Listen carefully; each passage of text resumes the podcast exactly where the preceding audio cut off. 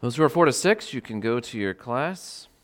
We'll stay in 1 Peter uh, 2, and then uh, you can turn to Romans uh, 6 as well.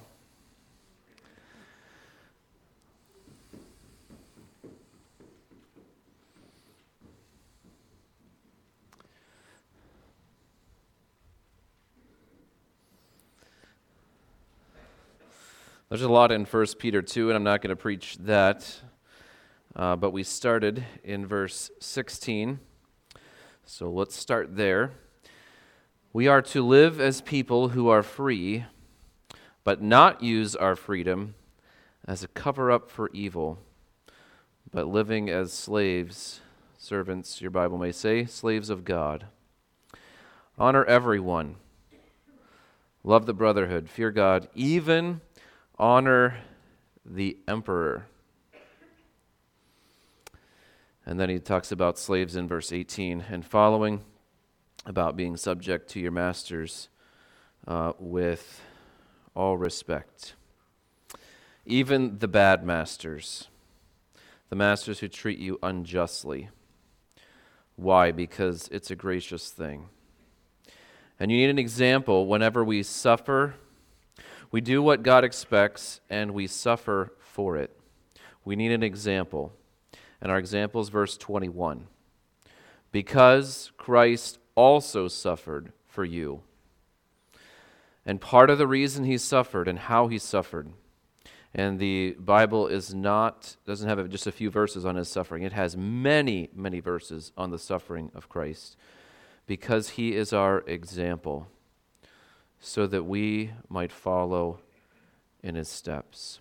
And when we sin or when we suffer unjustly,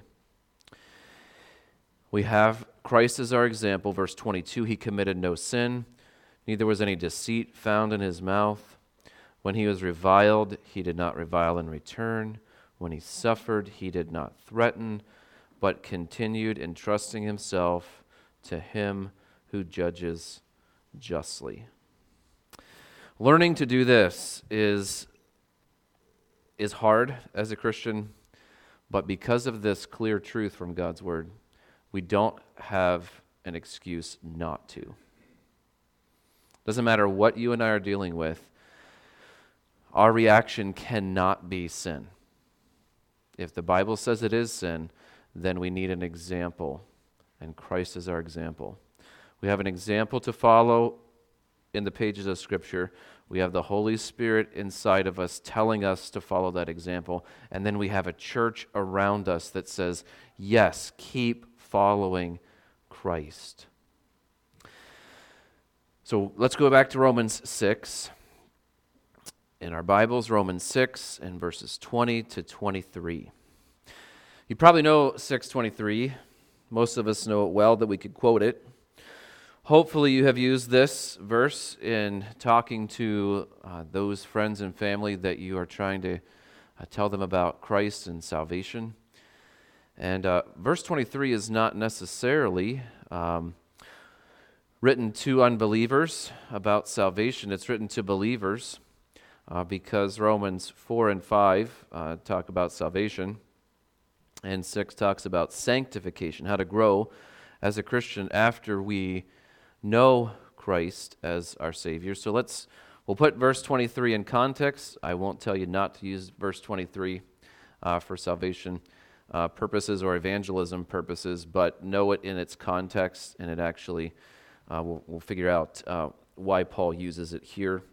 Uh, everything in Romans, very logical, uh, pro- progressive. one truth leads to another. And so today we'll look at verses 20 uh, to 23 in Romans 6. Let's read those together. Verse 20 For when you were slaves of sin, you were free in regard to righteousness. What fruit were you getting at that time from the things of which you are now ashamed? For the end of those things is death. But now that you have been set free from sin and have become slaves of God, the fruit you get leads to sanctification and its end, eternal life. For the wages of sin is death, but the free gift of God is eternal life in Christ Jesus our Lord.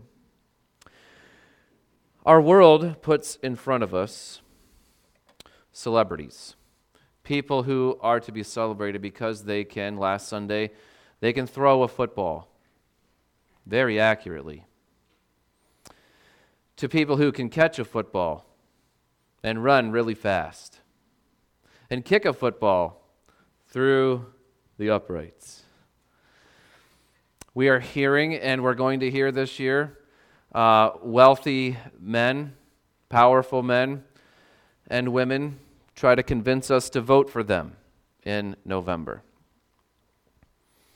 If we had a chance to talk to people who make millions of dollars a year, the people that are celebrated, the people that are in front of us on movies, on YouTube stars, on sports teams, in politics, and you could talk to them even for five minutes, and you could ask them, you have, it, it appears that you have it all. You've got popularity, you've got fame, you've got fortune, you have. These guys that play football can retire at age 28, 29, and they have made millions for five years, even if they invested that correctly. And I thought, man, if I could just make a million dollars as a 20 year old and I can invest that correctly, I wouldn't have to work again. Like, whoa, but often they don't invest it correctly, and they they uh, and many end up uh, bankrupt.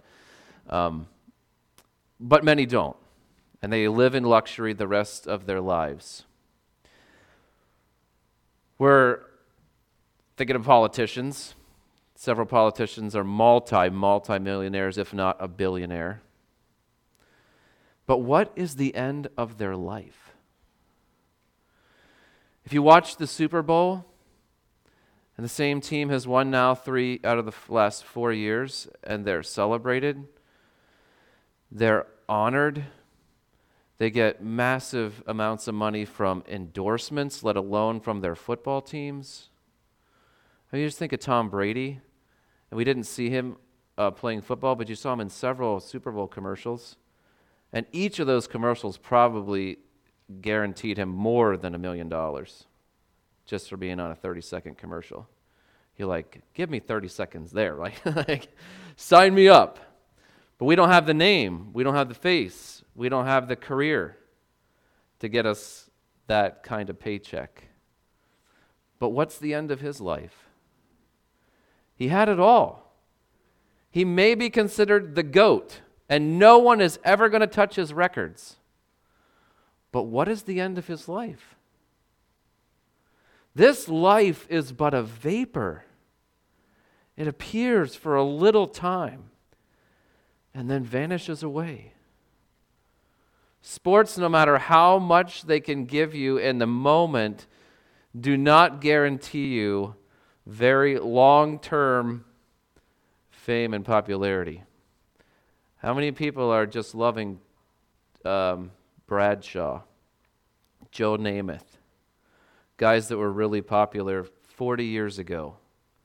You know, in 40 years, no one is going to care about Tom Brady. No one. You're like, oh, but he's the greatest of all time.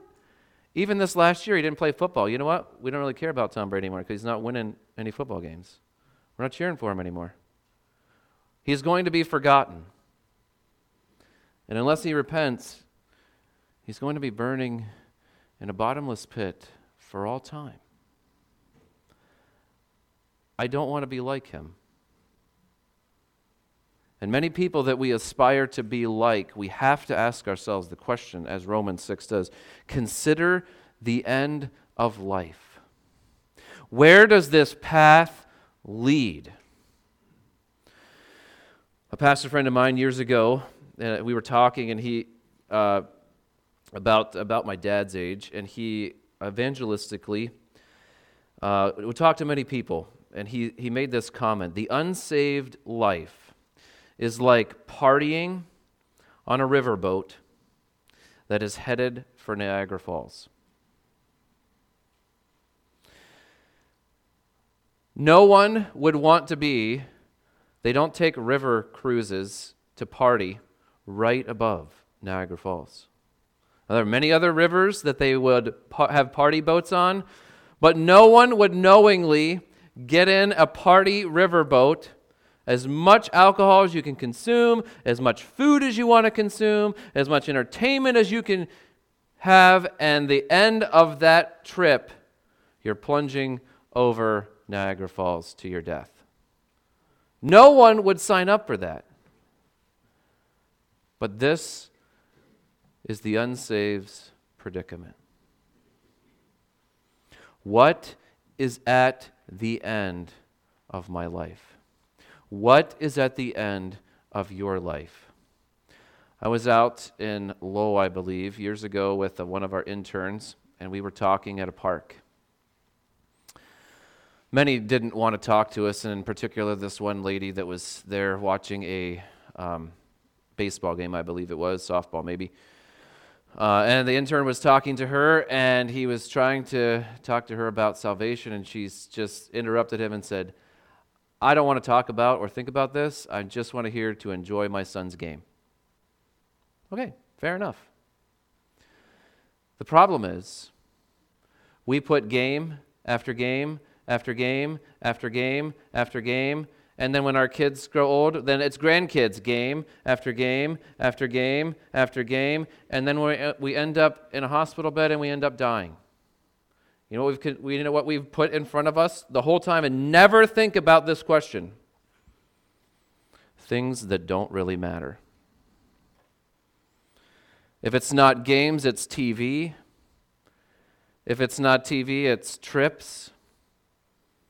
If it's not trips, it's something other than thinking about this eternally important question. To get someone to think about this question, even for five minutes, should result in some serious, sober thinking. But whenever we have serious, sober thinking, you know what we do? We pull out our smartphone and we distract ourselves with something that we don't have to think about this question. Satan's strategy to keep us distracted our whole lives and then never have to think about where does this life end. You know what's helpful for us as believers? To go to funerals, not parties. Funerals. Why? Solomon says this. It's better to go to a funeral. Why? Because this is the end of all humanity. Everyone knows the end of life is coming when they're at a funeral. And it's good for us, even children, to go to funerals. Why? Because we are face to face with death at a funeral. We see death here in Romans 6. It's been mentioned a couple times as we are slaves to sin. But in verse 20, we are told that when we were slaves to sin, you were free in regard to righteousness. Now, I found another, many other passages in, in the New Testament about slaves. Usually it's translated servant. Servants obey your masters in all things, Ephesians and Colossians would say. And uh, in First uh, Peter, we were told to honor our masters, to even honor the emperor, to be obedient even to unjust, cruel masters as slaves of God. So, this idea of slavery was very common in Roman times and not very common for us, but illustrating, continuing illustration throughout Romans 6 is helpful for us to understand that you could only be a slave to one master. That's how slavery worked. Matthew 6 says this you can't be a slave to God and money. Uh, everyone knew that, and we need to know that. Okay, so you can only be a slave to one master. And throughout Romans 6, we have been challenged as believers to not be slaves to sin any longer. And we, have, we are free from our master of sin, who was cruel, abusive. We couldn't wait to get to be free. There are two ways to be free chapter 7 is going to talk about uh, another way to be free, but to be bought out of slavery to sin was one way to be free, or to die. When you die, your master doesn't own you anymore because you're, you're, you're dead to him. All right? And so we have this idea of being dead to sin and alive to God throughout Romans 6. But in verse 20, it says, When you were slaves to sin, you were free in regard to righteousness. Oh, that's obvious, because you can only be a slave to one master. And when you're a slave to sin, righteousness, you don't have to listen to righteousness. You don't have to do anything righteous at all. All right, so what I have done here is show us a chart. On this chart, we'll go down the left side of the chart first, and in these four verses, before Christ, and then uh, the, sec- the last two verses gives us uh, details about what it's different when we are in Christ. I put a heavy black line down the middle because it's not gradual to get from one side to the other. Uh, there's a great golf fix because of us and our sin to be separated from God. And I could have put one little door there on humility, which would be Christ at the cross. Uh, I didn't do that, uh, but that we know as Christians, this is how uh, we go from before Christ to in Christ. And these two sides are opposite, as Romans 6 has shown us. Uh, we have to think differently. We have to know things that are different. We have to live differently than the world because we are have a new position, a new relation, a new master, a new life of holiness. And today we'll look at this, where this holy life ends. It ends with the gift of eternal life. So this is where we're headed. Where does this these two lives end? And they're in drastically different places. Obviously different places. One no one would want, the second one everyone would want. So before Christ, this is the default, or when you turn on your computer, you get default settings. When you open up your smartphone, when you first get it out of the package, there are default settings, there are default ringers, there are default everything in our technology. For us as believers, for us as humans, we have a default setting, we have a default position, and all of us are born in sin. That's very clear in Scripture. And when we are slaves of sin, verse 20 says, and it talks in past tense because he's talking to Christians. When you were slaves of sin, now think about what it was like before Christ. When you were a slave of sin, how did you look at righteousness? Well, you only can be a slave to one master. And if you're obeying sin and you're giving your life, everything about you, your heart, your mind, your actions, everything, every part of you is a slave of sin, you're free in regard to righteousness. What is this? How does that, what's this look like? Think about if you got saved as an adult and your coworker was a Christian. And after, let's say Monday after the Super Bowl, at the Super Bowl party, you drank a lot and you got drunk and you had someone take you home, you had a hangover on Monday as you show up to work, and your Christian friend is talking to you, and they tell you they went to a church Super Bowl party and there was no alcohol there. And they didn't really talk about the game. It was just what was the atmosphere of the party, and there was a very different atmosphere at one party than the other. But if you tell your friend, um, we, uh, we, don't, we don't drink as a rule uh, in parties. We don't, get, we don't get drunk at our church Super Bowl parties. They would think you are crazy. Like, what kind of party doesn't have drinking? As many people who are slaves to sin think. That is true. Now, can you be a Christian and drink? Well, you, yes, you can. But uh, in the list of sins, many times in the New Testament, drunkard is there. We can't keep giving ourselves as slaves to sin. We're fighting against sin, which we'll see on, on the next slide. But when you're a slave of sin, and there are many other sins, let's say this, this slave of lust, and I had I work with guys um, as an 18, 19 year old, I was shocked at how every single thought was impure every single word out of their mouth day after day for a whole summer. And I worked there three summers. I was like, grieved. Every day I came home, I was like, every single thought out of these guys' mind and every single thing they say is just impure.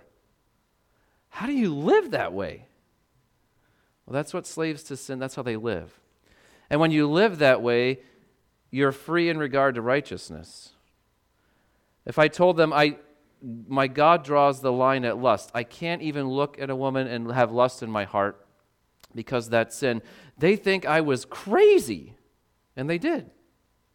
And you maybe work with people like this and you challenge them in their, their thoughts, and they think you're crazy for being a slave to righteousness. But there's two choices here slave to sin or slave to righteousness. And when you're a slave to sin, and all of us were before salvation, what God says in His Word has no bearing in your life.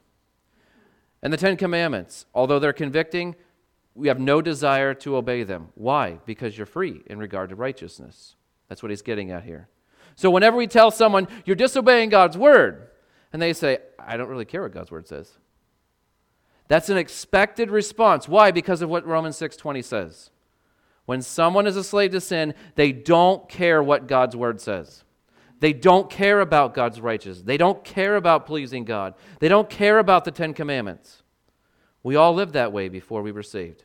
Okay? Why? Because there's only two ways to live slave of sin, slave of righteousness. And when you're a slave of sin, you do not care if your life displeases God. You don't care if you're disobeying God's word. All you're concerned about is obeying your master, giving your body to being a slave of sin. Okay? But he's talking about Christians, and he's reminding us as believers when we were slaves of sin, what God said in his word had no authority in our lives. Verse 21. But what fruit were you getting at that time from the things of which you are now ashamed? We'll stop there. This is a question. And if we were to ask people, okay, have you ever seen yourself in a video where you were really, really drunk, really high.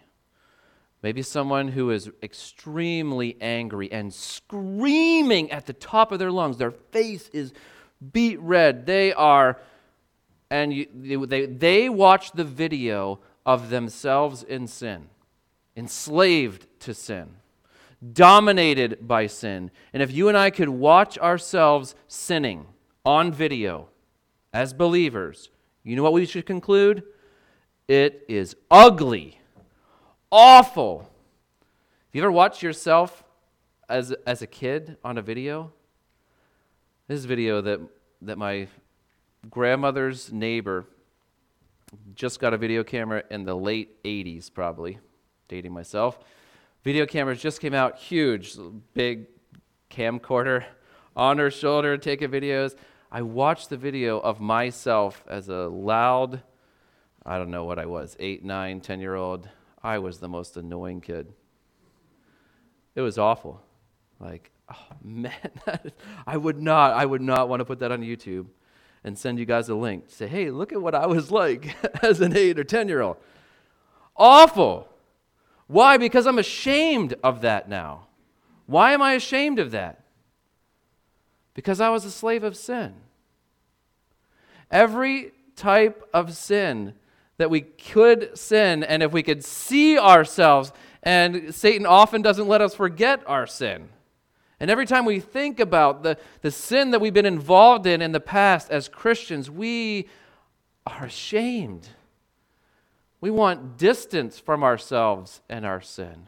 We want to tell people, but that was me before. I've changed. I'm not the same person. And by God's grace, that is true. And if we were to challenge people with, as they are slaves to sin,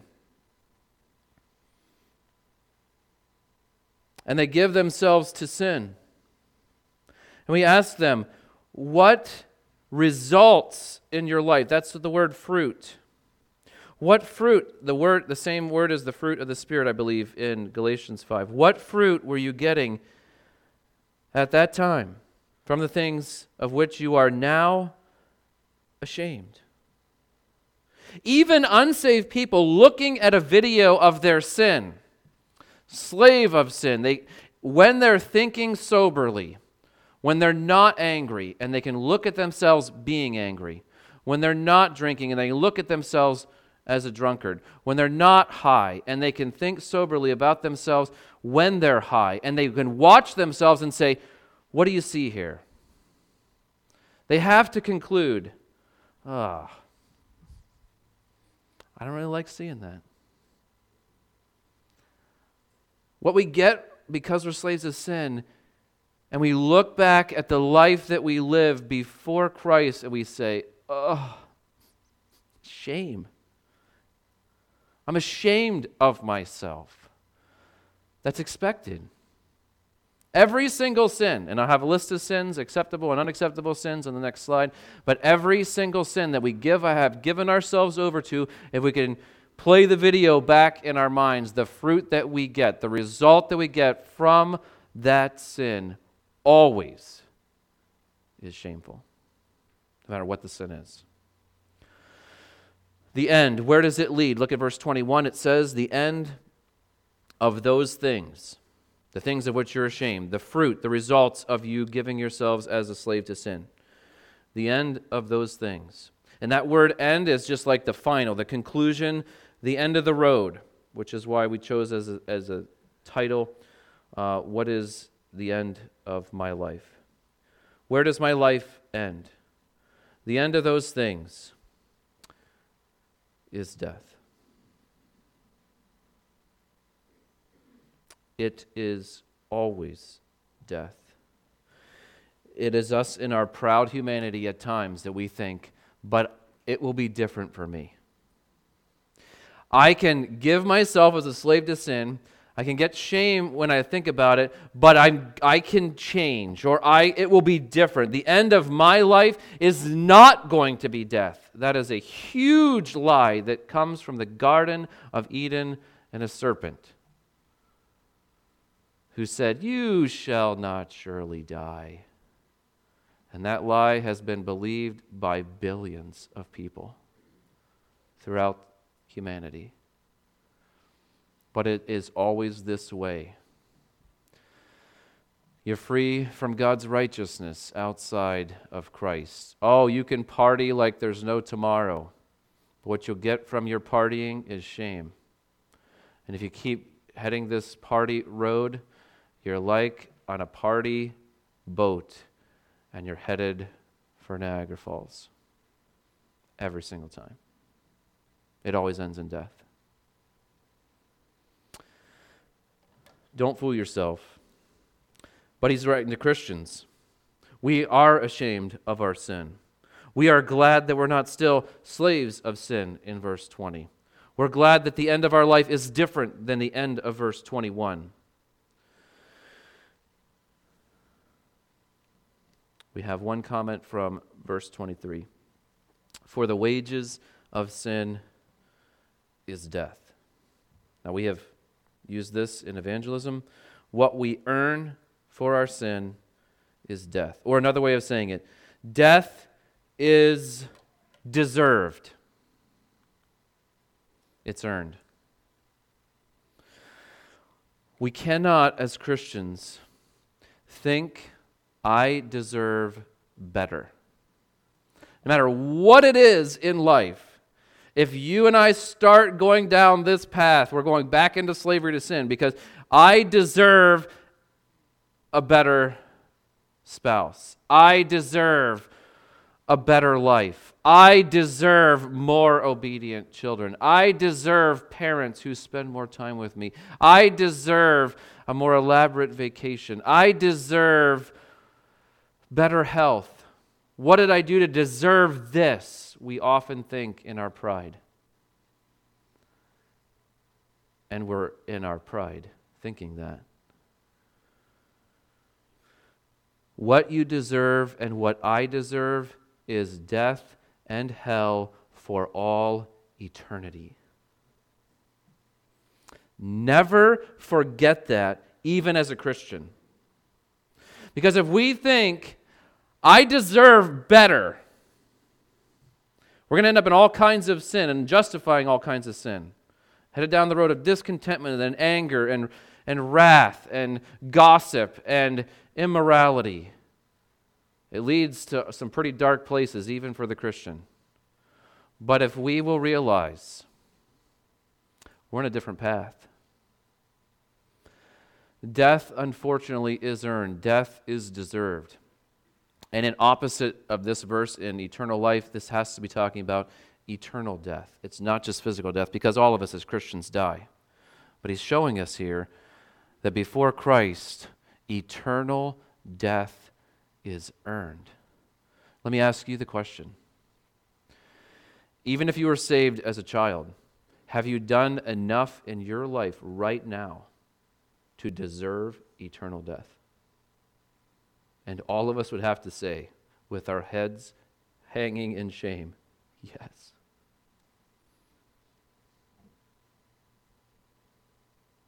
It's like that for all of us. All of us have done enough. One sin is enough. We habitually sin. And in habitually sinning, we, if God chose to send us all to hell, he would be just and right to do so. And we deserve it. And no one is going to stand before God right before they're thrown into the lake of fire and say, I don't deserve this. No one. Why? Because all have sinned and fallen short of the glory of God. All of us have earned death. But what do we do? Desperate attempt to not think about where my life is headed. Desperate attempt to try not to think about where my life ends. What is the end of the road? Romans 6 is very clear about where this road leads. But he's not talking to unbelievers, he's talking to believers, saying, This is what you earned as a slave of sin, giving yourself as more and more lawlessness, living a life of unholiness and impurity. This is how all of us lived, and because of that, we got shame, we got death that we deserved. And this is the plight of every single person on the face of the earth before Christ. And this is supposed to motivate us. That we'll see in the next slide. All right. Back to verse, there's nothing um, about in Christ until we get to verse 22. So I'll go back to verse 22. And now the reality of us being in Christ in Christ. Verse 22 But now that you have been set free from sin, have been set free. That's passive. That means we haven't set ourselves free. That means someone has set us free. We didn't earn this, someone has set us free. And it'll be very clear at the end of verse 23. But even in the verb tenses, passive, that means someone had to set us free, and they've set us free from sin and we have become slaves of God. Also, I likely pa- passive where we have become, that means someone made us free from sin, and someone made us slaves of God. What is the fruit that we get? Remember the fruit that we got the last time? We're slaves of God's righteousness in verse 22. So the fruit we got in verse 21a is shameful. Shame. What do we get in verse 22 Second part. The fruit you get leads to sanctification, holiness. There are many Christians, even, that think of holiness as a very boring way to live. Just awful. Why would anyone want to live that way? Wait a minute. Wait a minute. I think it's C.S. Lewis that says, For the Christian and for those who know Christ, holiness is something that is um, so attractive. It is such a positive virtue, something that we would all want in our lives. The unsaved say, holiness, blah. Who wants to go to that kind of Super Bowl party? Wait a minute. You don't even know what you're doing at the end of the party. You can't even drive home. You have no idea who won the game until you look at the. Because your life is shameful. Your life's dragging you to death. that you deserve. And for the Christian, the fruit we get is holiness. We say Christ like holiness. And what makes heaven in Romans 4 and 5 glorious is there's no sin there. Nothing that defiles is in heaven. Perfect, pure people are praising a perfectly pure Savior for all time. You say, that sounds awful. You don't know Jesus yet, then. This is what we do every single Sunday. As unholy as we are, we try to confess sin and we try to get right with God. And by God's grace, He allows us to be pure. Not perfectly, we still struggle with it. But we try to submit ourselves, our bodies, to righteousness. And the fruit that we get because we're a slave of God, our righteous God, He makes us righteous. And a synonym of righteousness is holiness. And that word holy is found in the, the root there of sanctification, which we saw also at the end of verse tw- uh, 19. So the fruit you get, your life looks like holiness, separate from sin, not shameful. Even the world, and I watched a very popular TV show in the 1990s. And TV was getting worse and worse as it has progressed worse and worse. But even and in sitcoms, you can hear the audience. I don't know if it's canned or it was actual audience that are very laugh at everything kind of people. Um, but in this sitcom, this guy who was married was seduced by his coworker, somebody, to take her home, to go in her house, and then she's trying to come on to him, but he's married. And uh, finally he says, No, I want no part of this. You're safe. I'm leaving. And as he gets up and leaves in purity, kind of like Joseph in the story uh, uh, 39, Genesis 39 that you studied in Sunday school, the audience claps and cheers. Why? Because we like it when people are holy. We admire someone who will stay faithful to his wife and reject people who are trying to get him to be impure. Why do we admire that? Because holiness doesn't bring shame it's attractive even to the world. We admire people that say no to their flesh. We admire people that may take a pay cut, but they're honest. We admire people that are loyal. We admire holiness. Maybe not perfectly, but this is part of our made in the image of God. When we see godliness, it's attractive.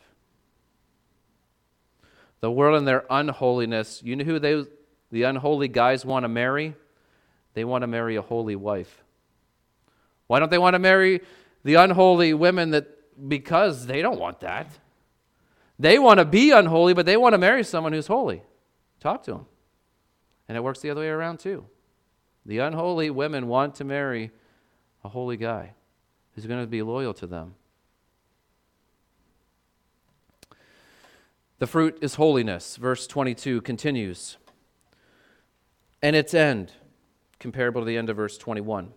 The end, what we get at the end of life, is eternal life. This is where the road ends. It doesn't end you up in eternal death over the waterfall and certain destruction. No a holy life because we're slaves of God, a righteous God who helps us to go from one degree of holiness to the next degree of holiness by his Spirit for his glory. This life ends in eternal life. See how that's opposite of 21b? The end is death. There's a way that seems right to a man that the end thereof are the ways of death. But the end of the Christian life is eternal life. Just gets better. For the unbeliever, it just gets worse. And finally, comparing the wages of sin. Sin, because of sin, death is earned, death is deserved. But no Christian who's a slave of God can say, I earned my way into this family. I earned my way into heaven. I deserve heaven. No Christian can say that. No sinner who has been forgiven can say that. Because all of us are going to be in heaven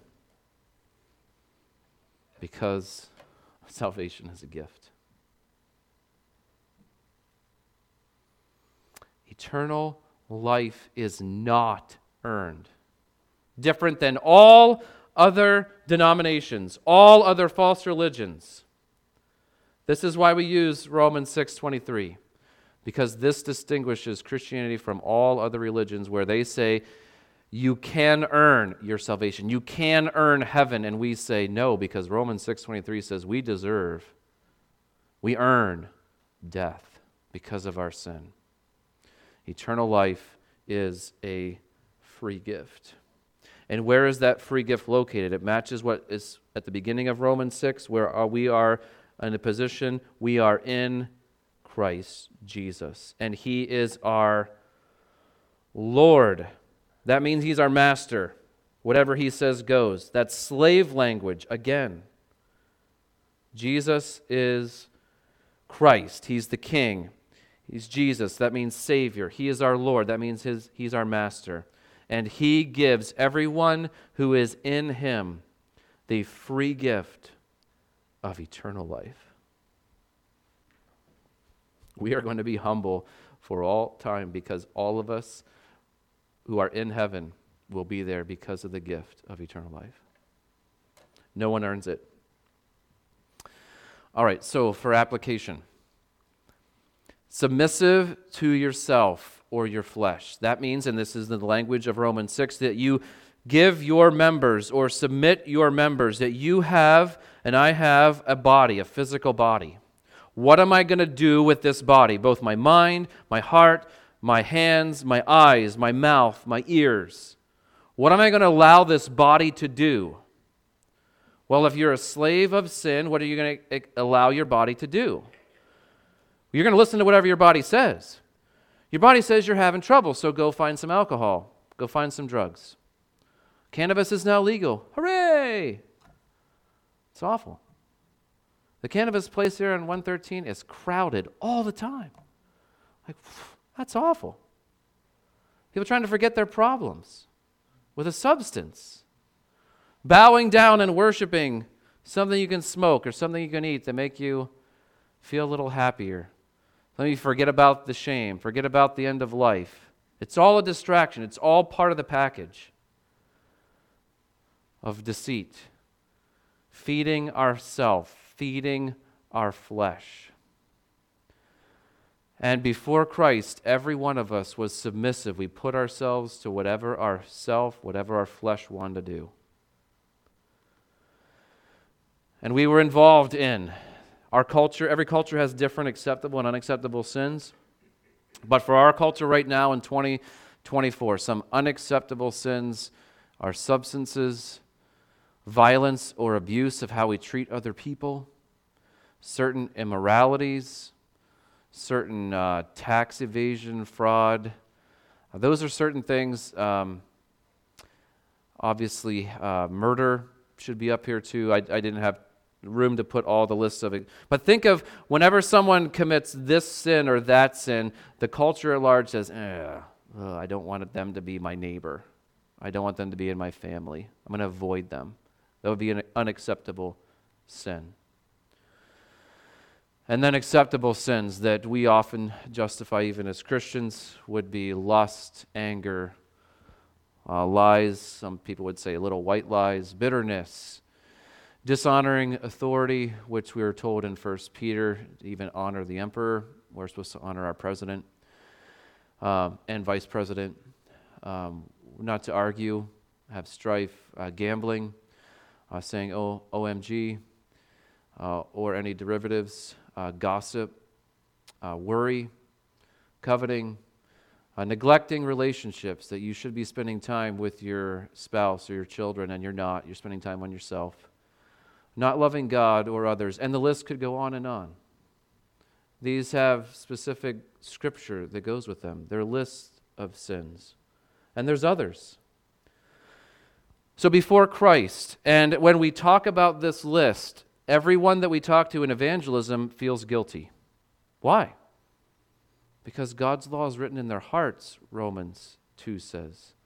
That we know we're guilty. We just don't want to think about our guilt. We don't want to think about the shame. We definitely don't want to think about where does my life end? What's going to happen when I breathe my last? But we have to.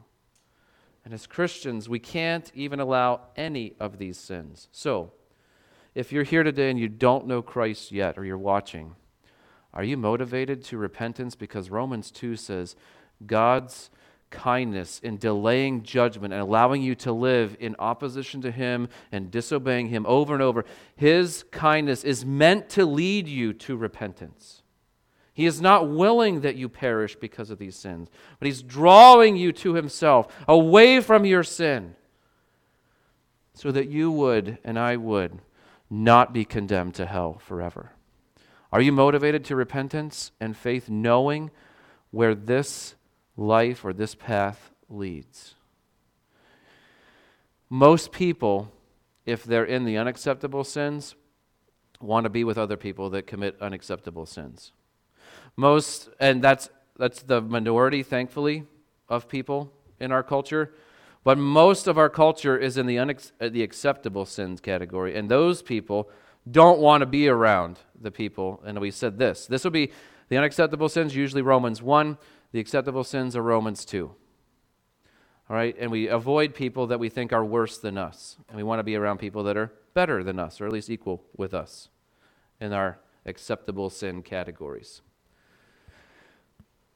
This is how we live. This is how we think. This is how we give ourselves as submissive to putting ourselves under the domination of idols and ourself and our flesh.